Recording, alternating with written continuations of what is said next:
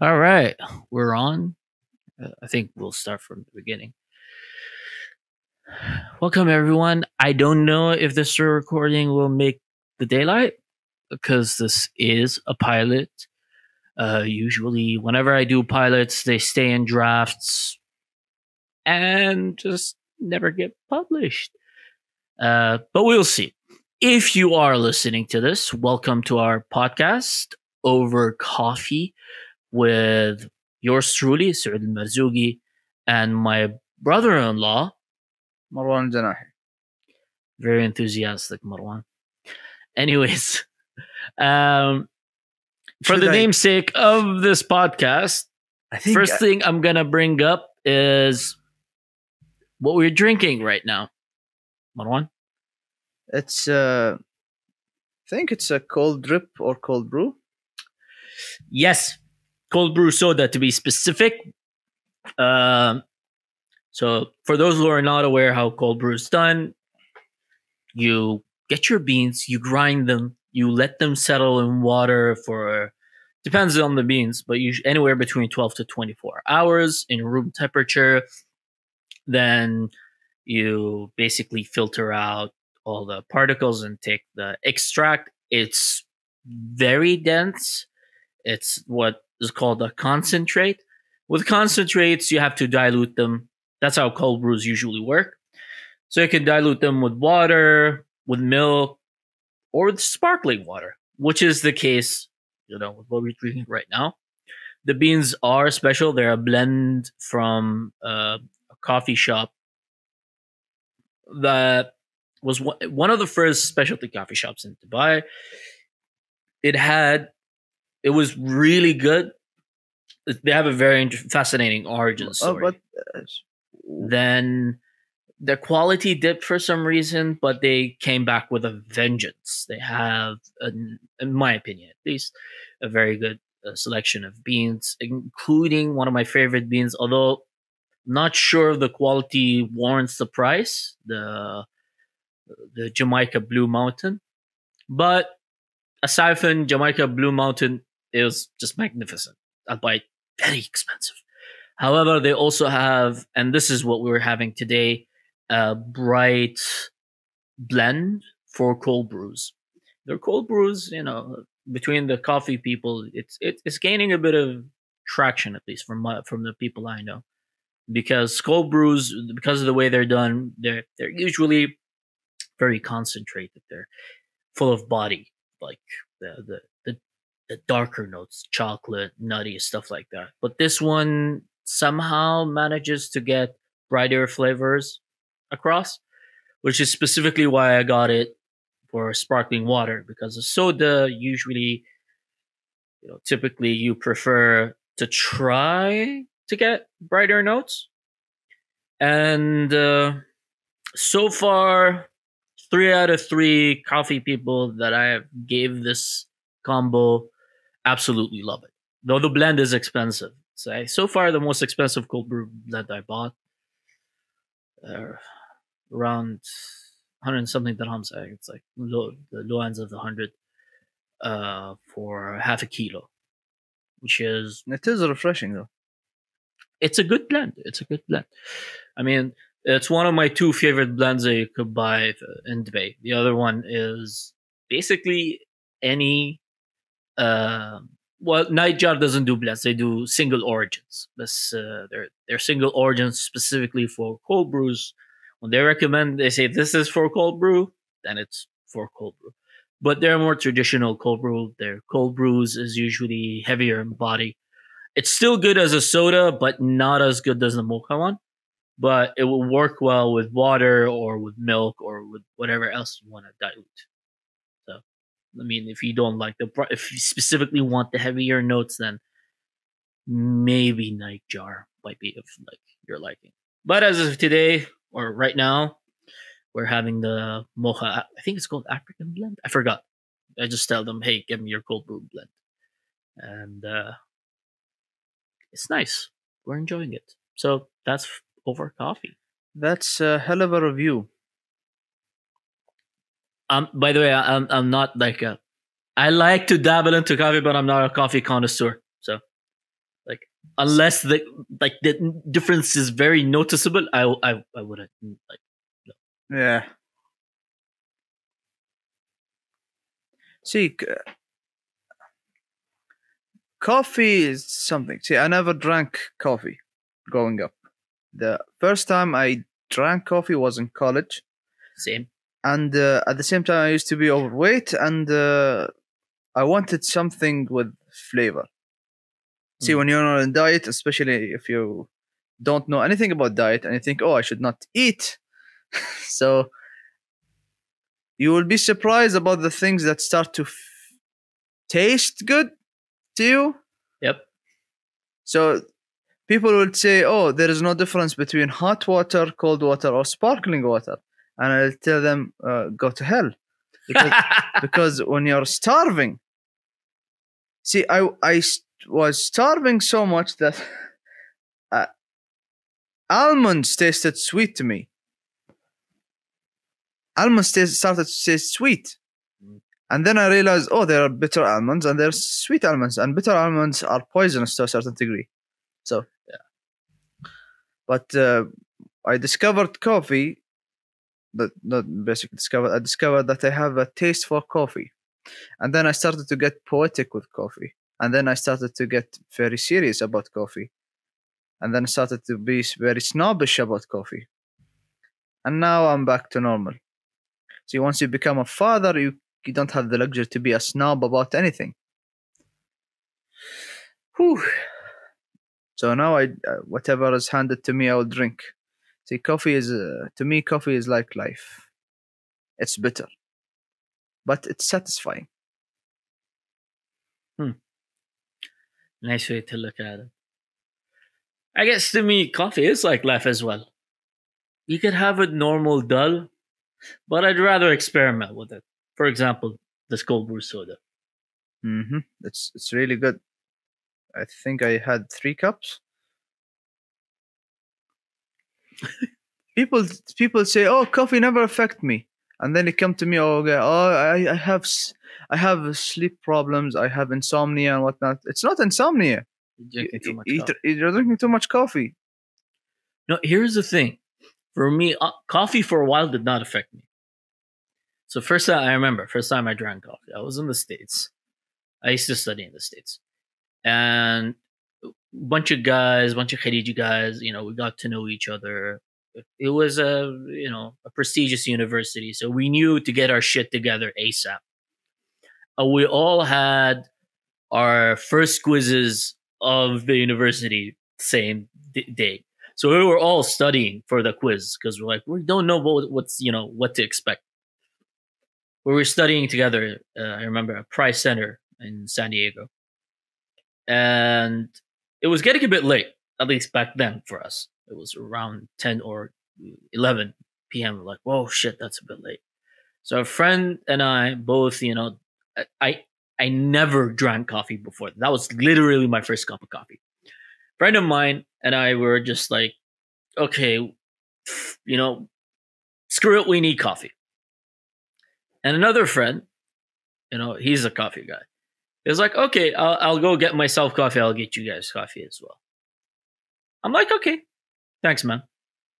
He go, he gets us iced coffee. We, I remember I drank it, and it was extremely bitter. I couldn't like drink in one gulp. I have to take small gulp. And same thing with my other friend. I was like, what is this? It was supposed to be sweet coffee, you know? Like, I think uh, iced latte or something. It was like, this is way too bitter. What the hell's going on? After I think I finished like a quarter of it, the friend who got us the coffee confessed that it was a, I don't remember, triple or quadruple shot. Uh, that's the kind of friends I have. Anyways, Mhm. and ironically, it did not affect me much. I was still able to sleep very soundly that night, less than an hour after I drank it. Um, again, same friend. We had a class together, and we had we had a final. And I was telling him like, coffee's not doing much to me. It was like BS. Come on, man. I was like, you want to bet? I was like, sure. I was like, after we finish this final, Um, because he used to live a bit far from campus. I was like, let's go to the Starbucks that's near my place. In front of you, I will order and drink a quadruple shot. I'll go back home and I'm gonna sleep because I didn't have a lot of sleep before. I mean, I slept, but not much before the final. And I did exactly that. But for some odd reason, that's not the case anymore. At least not as much. Coffee does affect me. I I I, I thought. See, the thing.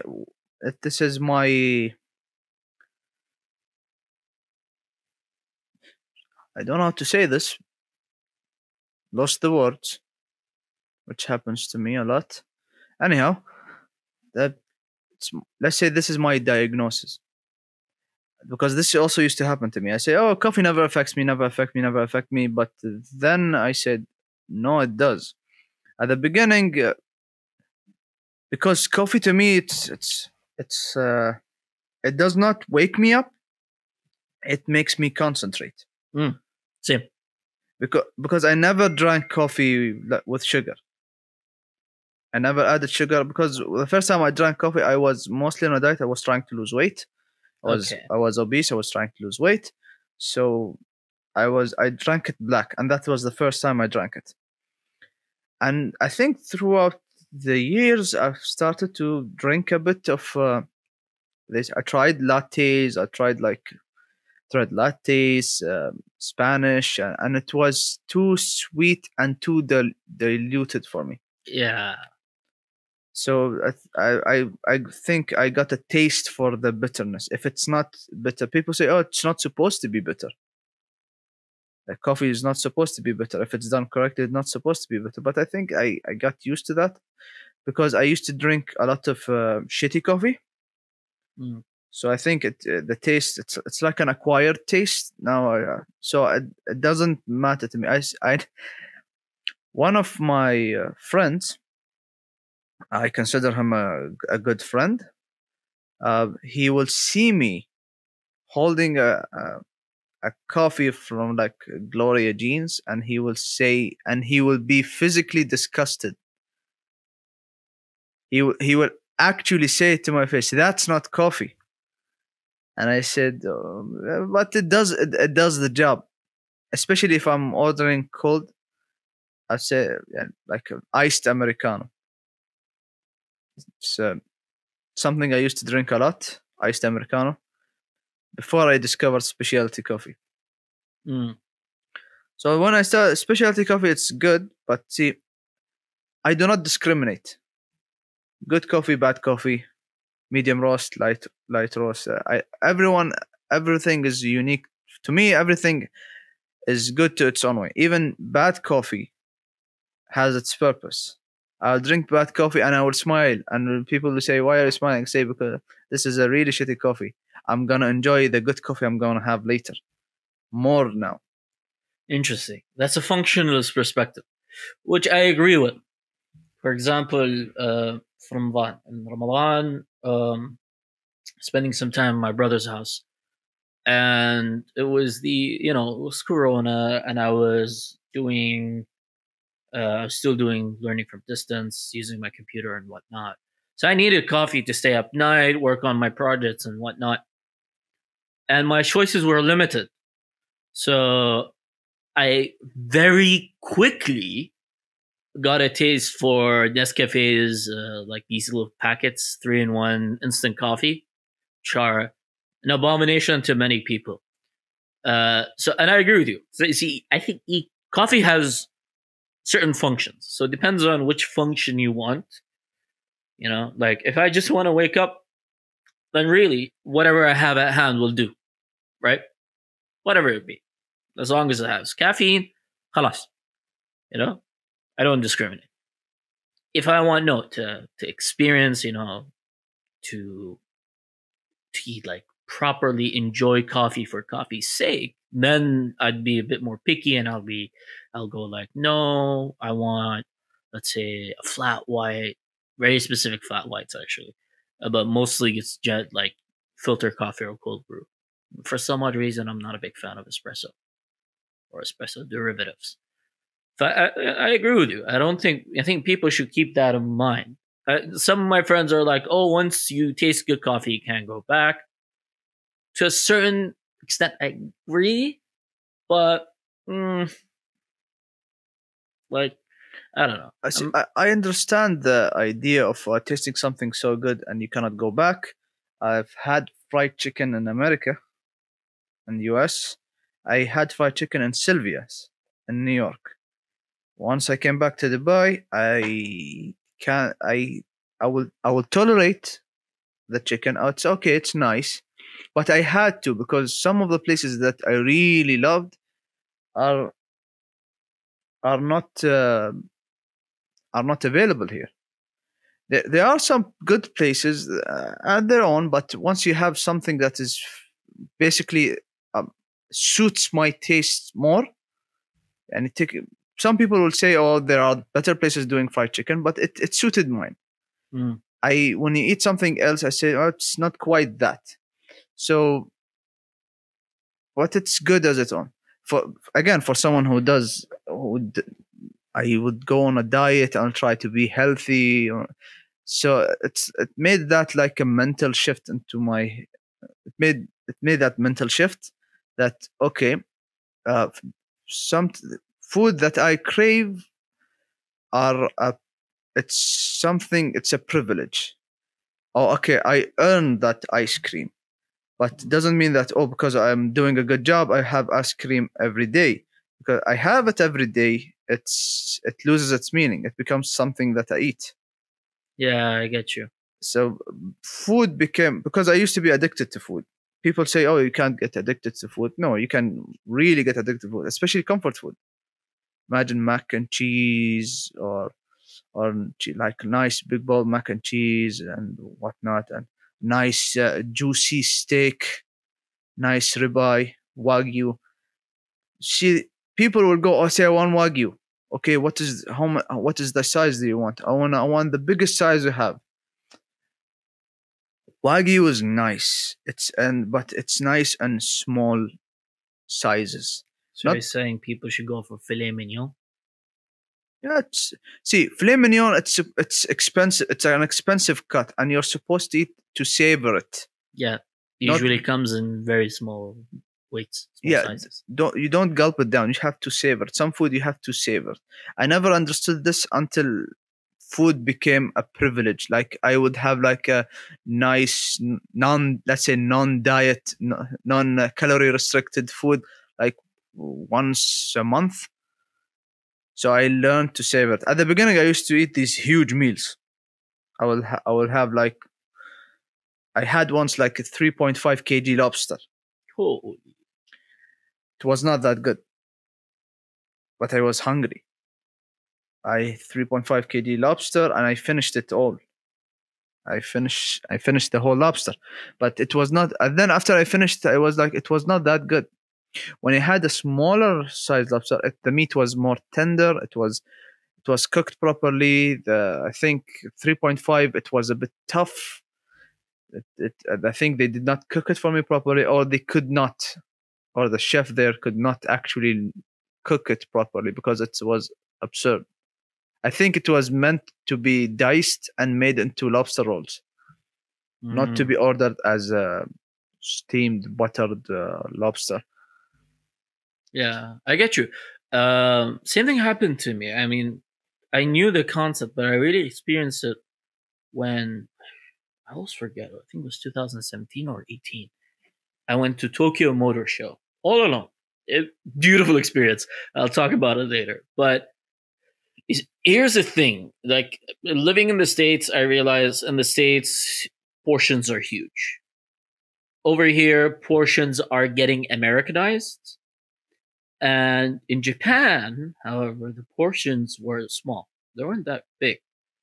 In fact, I waited like five hours in line from 5 a.m. in the now defunct um, fish market in Tokyo. Um, for I forgot the name. It was a very famous sushi place. It's, it's, it's small. You have to wait in line. And I wait for that particular day for some reason the line was heavy because usually waiting time in that line is three hours. Mine was five hours. And I was like there at 5 a.m. So I went there. Um, and literally, you pay around for. I remember I converted to dirhams. I was like around 100 dirhams at the time. And how many pieces of sushi do you think I ate? I don't know how much. Nine or ten. Huh. And they would. So here, that was the setup. I think it was a group of six to ten people. I forgot something along that order of magnitude. They sit on a bar setup, and for I think each two three people there is one person making the sushi and usually it's omakase. That means, except for the last one, omakase means that they would, you know, there's a preset menu that from the from the chef himself, uh, which is usually the deal with all of the high end sushi places. It's always omakase, fixed menu, and they would give me piece by piece it's not like they would give you the whole thing and you gulp it down. No, literally on the spot, they make it and they present it to us. And you'd have to like eat it, savor it. And then in the end, they'll be like, do you want, you know, could, from the ones that you had, you could choose whatever you want. I think I went for the fatty tuna. The Otoro, was it called? Yeah, I think it's uh, Otoro. Yeah, Otoro either either the fatty tuna or the half fat tuna, one of these two. Um, and it was it was amazing. It was actually one of two best sushi experiences I had in my life. The second one had a similar structure. It was also an omakase. It was in LA, uh, but obviously it was way more than ten. But the same structure, like my friend and I, we went. It was seven times more expensive per person. Seventy around seven hundred dirhams. Right, it was very expensive, but it was it was worth it. The experience was amazing. Same thing. They would you sit down. It's omakase. Um, the chef would bring you small dish by small dish, but it was a lot of dishes. So it was it was just like my friend and I. By the end, we were not too full nor hungry. It was just right. So both were like the best sushi experiences I have. Now, obviously, both are really like that place is also known to be one of the best sushi places in LA. You don't get to be called one of the best sushi places in LA like for nothing. And I had to like get an appointment like and you don't get to be called one of the best, you know, sushi places in Tokyo for anything as well. So obviously they were leagues above. So I remember when I came back here especially with like anything that was Japanese food. I couldn't for a while. I couldn't eat sushi. I was like, it's not that it tastes bad to me. It's just that after tasting something, you know, like way better, just like I can taste all the flaws. I could like, this is like, it could have been something else. But after a while, I, I got over it. Like now, I can even eat from. Like, not that there's anything wrong with your Sushi, but like Yo Sushi and other fast sushi places. Uh, do you think that it's uh, everything in your memory? Because uh, how much can you trust your own memory? You can't. Uh, there's something called Mandela effect. There's a lot of effects that uh, that affect memory. Mandela- but I don't want to go too much into philosophy. But does it really matter? Does it not? Uh, that goes into philosophy. So it's always things that happened in the past. You, you say, "Oh, it's better. Uh, that's a form of bias. Uh, but was it though? That's that's the idea. Was it though, or it's it's the combination of things. Sometimes your memory will clarify something because you're seeing something at a different state of mind. For example, when you're a child, everything was wondrous yeah. everything was bigger everything was uh, wonders it's everything every you have a lot of new experiences and everything was an adventure mm-hmm. So remember, for example, these old cartoons you used to watch and say, "Oh, I remember these and how happy I was when I." c- Some things still hold up, uh, and and I think it's because of the nostalgia effect. Is it right? Nostalgia, Yeah, nostalgia is the word. Yeah. nostalgia. So I think uh, that's the effect that happens, but uh, but uh, the I don't know. So for example, uh, I remember uh, when I was a kid, I used to love uh, Pokemon, and Dragon Ball Z was was very high, highly regarded as something that I saw, and it was very impactful. All the strings, um, but when I actually saw it again, and at my age, I still enjoyed it.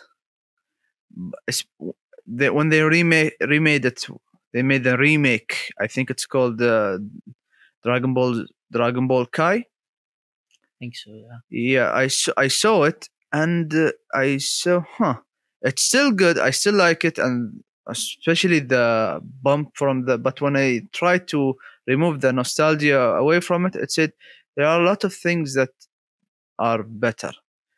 And well, to be to be honest, so, so okay, there are two factors into the fact. First was nostalgia, and the second is the fact that your your preferences and your brain as a child is different than of an, uh, the adult you. All right, so you can't discount that either. So when I was a kid, there's a lot of things that I love that nowadays, eh, not so much. It's not just brain, even like physiological stuff. For example, when I was a kid, I used to love like very sweet stuff. Th- This is not just me. This is like a well-known study. The kids prefer a lot of sweet stuff, but once they, they grow up, their their tastes change. The reason behind that is because taste buds, as children, for some odd reason, are rich with sweet, like the taste buds that detect sweetness. But as you grow up, like other taste buds develop as well. So we start to experience flavors differently. You know, it's not just about sweetness. Sweetness actually can overwhelm us. Instead, we start to get into like umami, bitterness, saltiness, you know, the, the combination. So it, it, there's that as well. You know, as children look at, you know, a child would not, you know, the child me would not like a lot of things that I enjoy, especially like media. Like you're talking about Dragon Ball and stuff like that. For example, I don't think child me would have enjoyed uh, 12 Angry Men, the, the original one. I love that movie. It's shot in one room. It's, you know, it's it's just about the dialogue. It's all about like the dialogue, the the, the whole interaction that happens. Child me would have be like, what is this? No. Give me Batman. I used to love Batman. It's okay. I used to love Still- Pokemon, Batman, Digimon. What else? see, I used to, for there are certain things that I used to like as a kid, but once I grow up, see, the, for example, we're talking about anime, and uh, and most people will perceive them as um made for kids, comics, uh, and I used to be, I was not that much into comics. My brother was. My brother was huge into comics, uh, like Marvel and DC, anything but uh, I was not that much. uh, For example, I cannot tell you everything from Atom, but there are certain things that I used to see with my, s- saw with my brother growing up, like Batman, Spider Man. I used to like them all, the superhero gum. But for example, Batman, I think it's like seventy five years now they are making Batman. Yeah, So the something like that. The character is rich. He has a rich history. The character has a rich history. So you cannot just say, "Oh, that's uh, made for kids," because now when you see the story and you know the history of how it was made up, you cannot. A lot of artists came, a lot of writers came, and they tweaked here, tweaked there, and added this and removed that, and slowly it, it was refined through time for seventy-five years. You can you cannot go into that state of refinement and not get out with a very rich character. Oh yeah, definitely. Batman is actually a very good example of something I enjoyed as a kid, and I still enjoy. I used to watch the Arabic version of the animated series, uh, the animated series held with time. The the Batman animated series is still considered a very like overall a very good show. Yes, and it's also uh, It was for- I don't think it was meant for kids though. no, it, it's it's it's it uh, it has some. I think it was the it was the when they started to depict uh, Batman uh, as a darker entity, as he was supposed to be at DC Comics. The, the, going into DC Comics, that's a weird name. Why is it called DC Comics? I think it's called Detroit Comics or Detective Comics. I don't know. Detective Comics Comics makes no sense. Yeah, let me look it up. I think it's Detective Comics. Detective Comics Comics makes no sense. Why do you call it DC Comics?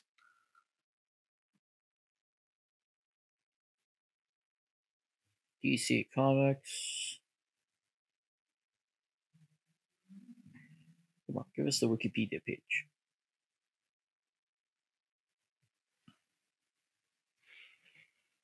Again, for the people who are, listening to this, we technically are not experts at anything. So anything we're saying is uh, take it with a huge uh, grain of salt. Yeah. No, Wikipedia doesn't say anything. Let's check this out.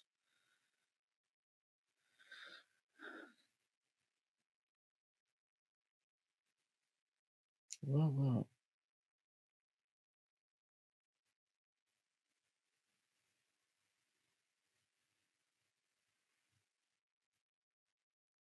Okay. DC stood for the Detective Comics and Detective Comics Inc. But with all the other words and the seal, the name had to be shortened. Readers began referring to the comics as DC Comics, although the company didn't formally change its name to DC Comics until 1977. So it's actually just called DC Comics. But DC used to stand for Detective Comics. Huh. So it's like ATM machine. So it's like saying, yeah, something like that. ATM machines. What does ATM stands for? Automatic transaction. Uh, Shay Shay machine. Google the again. M in ATM stands for machine. it's funny how we are dependent on Acronyms? Acronym? yeah automated teller machine Yep. so automated teller machine machine Mm-hmm. yep so there's some things that we don't understand like where why there is a in the english language why there is a silent words Words or letters?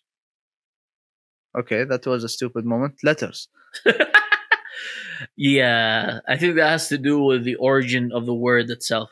Because English is a hybrid of like multiple languages, has multiple origins. English is weird language overall. I, I think I read somewhere that it, the, how it's changed through time uh, from Anglo-Saxons and Anglo-Saxons and whatnot. And I, I don't know. I'm not an expert.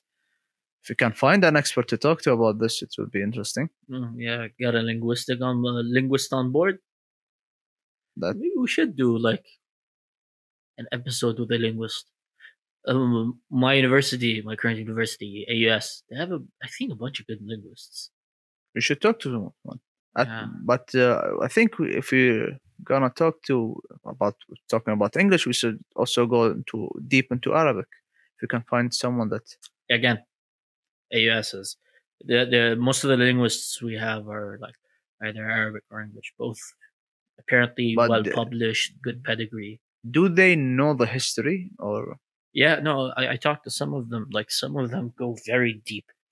oh we should Like that would be an interesting conversation Like if you read, like you can look, look them up in the AUS faculty. We have two departments.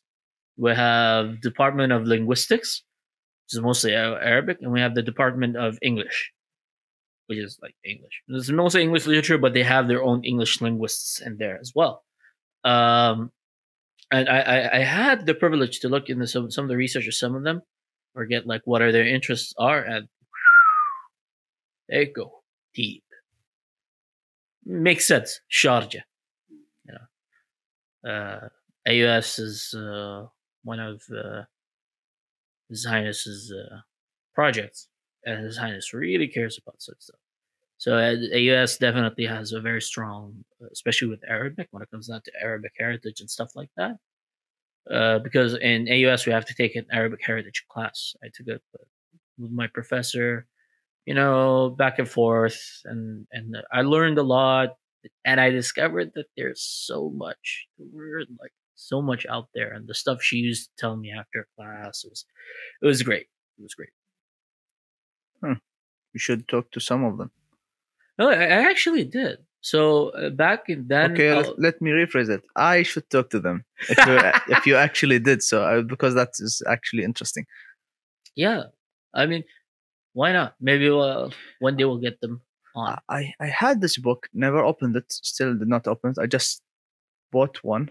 It's called, uh, it's in Arabic. Uh, I think the, I'm translating the name. The Secrets of the Islamic Middle Ages or the Arabic Middle Ages, something like that. I forgot the name. Something like that. So it was like um, the the the politics between kingdoms and what happened and the assassinations and whatnot and it's not more of the it's more into the politics that has nothing to do with religion but they're using they used religion as uh, they try to use religion basically as a, it's, it's, it's i think that's what i never opened it but it was explained to me like that. I said okay that's interesting. I should get the book. Ooh, uh, I I bought it in Sharjah, The book fair the book fair. Yeah, so it was there. I was like, this huh. year or when was it? No, this year. Okay. I just I just bought it. I don't know. I don't even remember who wrote it. But- Interesting. Yeah, so it's, I never because I was always interested about because you always hear about the the Middle Ages, the Dark Ages of, uh, for example, uh, the Anglo Saxons, and you'll go, all right, the knights in shining armor and whatnot, but you never hear about the the the uh, about Arabs basically. Well, no, I, I well, I had a class on it, so no. In my case, I I literally learned about it. There's a lot to it from the follow. You know, we learned from, uh, you know, the Prophet's time up until the fall of the Abbasid Empire. I think it was. So that covers the Middle Ages.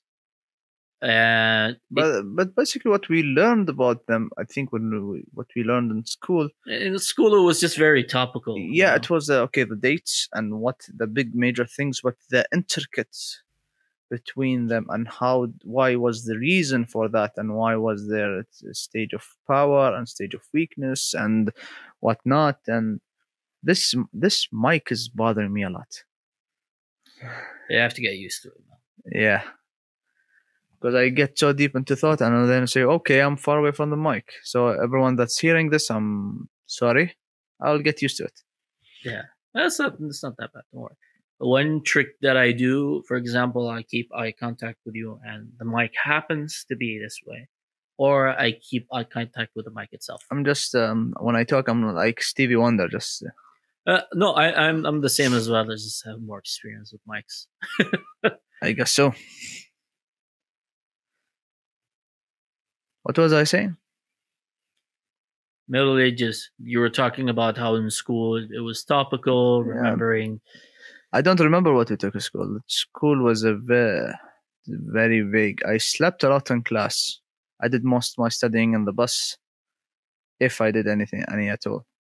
Yeah, I didn't sleep, but yeah, my mind would wander in class unless the professor, like professor, teacher, would have us, you know, writing notes. I had was- I, had some good teachers. it's not their fault that I did not listen. I just see.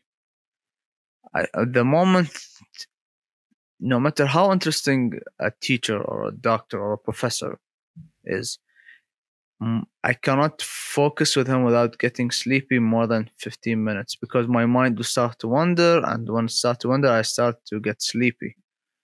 Yeah, I get you. I get you. Uh, I also have very short attention span. Different people, different learners. Yeah, I mean that alone is a whole subject. The idea how we have this cookie cutter kind of situation with learning, um, and it's not very personalized, uh, which is problematic because um, I don't want to sound like a broken record, but like everyone knows that Einstein quote. You know, if you, you know, like if what was it? Uh, the, you- the one with the uh, monkey and I the tree and the fish, fish and a tree or something. Something about uh, if you teach a fish, if you uh, judge a fish by its capability of climbing a tree, it will always think of itself as a failure. Something like that. So people learn in different ways. Something I've I've noticed firsthand, and something that I think nowadays a lot of people in academia realize, but it doesn't seem. And if there is, whomever is listening, you're like, aha, no, but there is. Please do send it my way. Um, I'd be more than interested to read or look into it. But as far as because I, I I did a bit of you know looking into personalized learning. And not you know so far nothing much. I am more partial towards you know like i don't i never believe that someone's grades they're correlated but how strong is the correlation between someone's grade and their level of knowledge? Well not as strong as everyone thinks. And it doesn't take into consideration outliers. There's this person I know, right? Freaking genius. Absolute genius.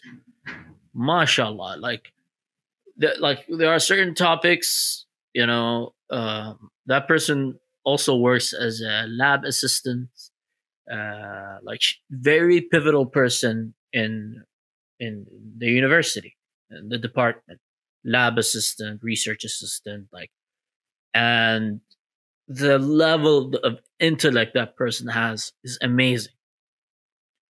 That person was a C student. you I'm, wouldn't know. I'm not surprised by that. I know a lot of people that.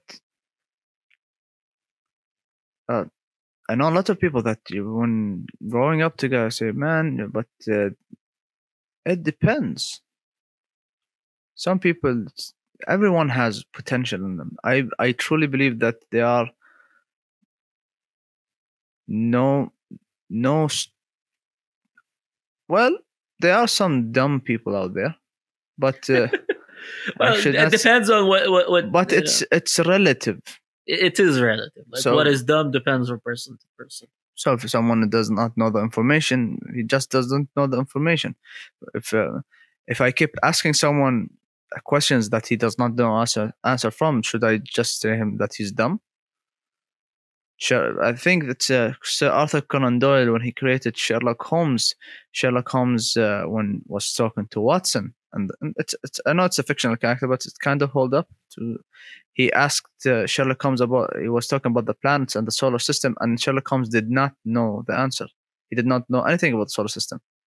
And Watson was say how you he say you can know the dirt by looking at it from where it came from London, which side, which street, at what time, at uh, what climate, if there was water or not. But you don't know something that a child a child would know about the solar system, about the planets, about the star.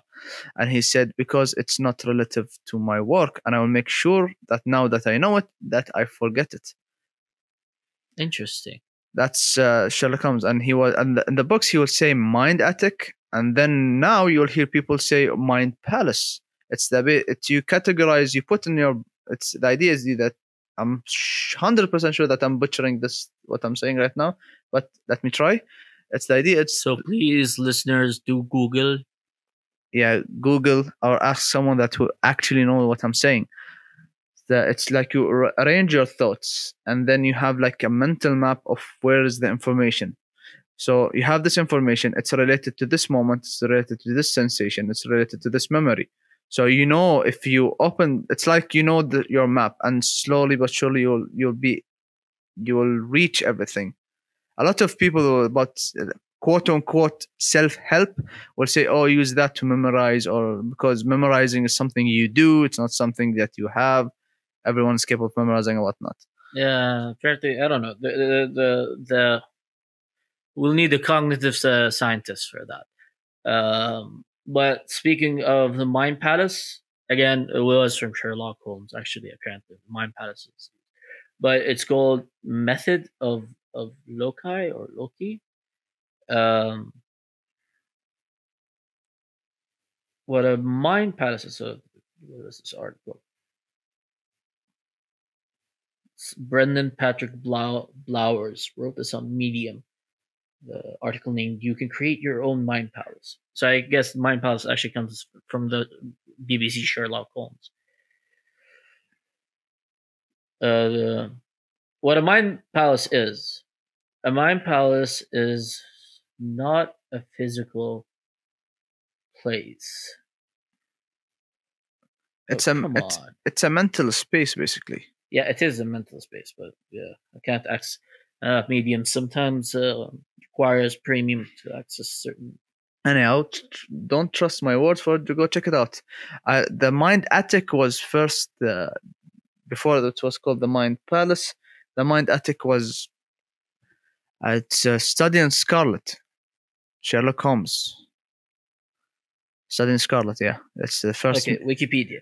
This method is a mnemonic device adopted in ancient Roman and Greek rhetoric treatises. Uh, the anonymous rhetor- Rhetorica ad. Okay, I can't. It's Latin. Many memory contest champions report using this technique to recall faces, digits, and li- lists of words. I might use it to remember proofs.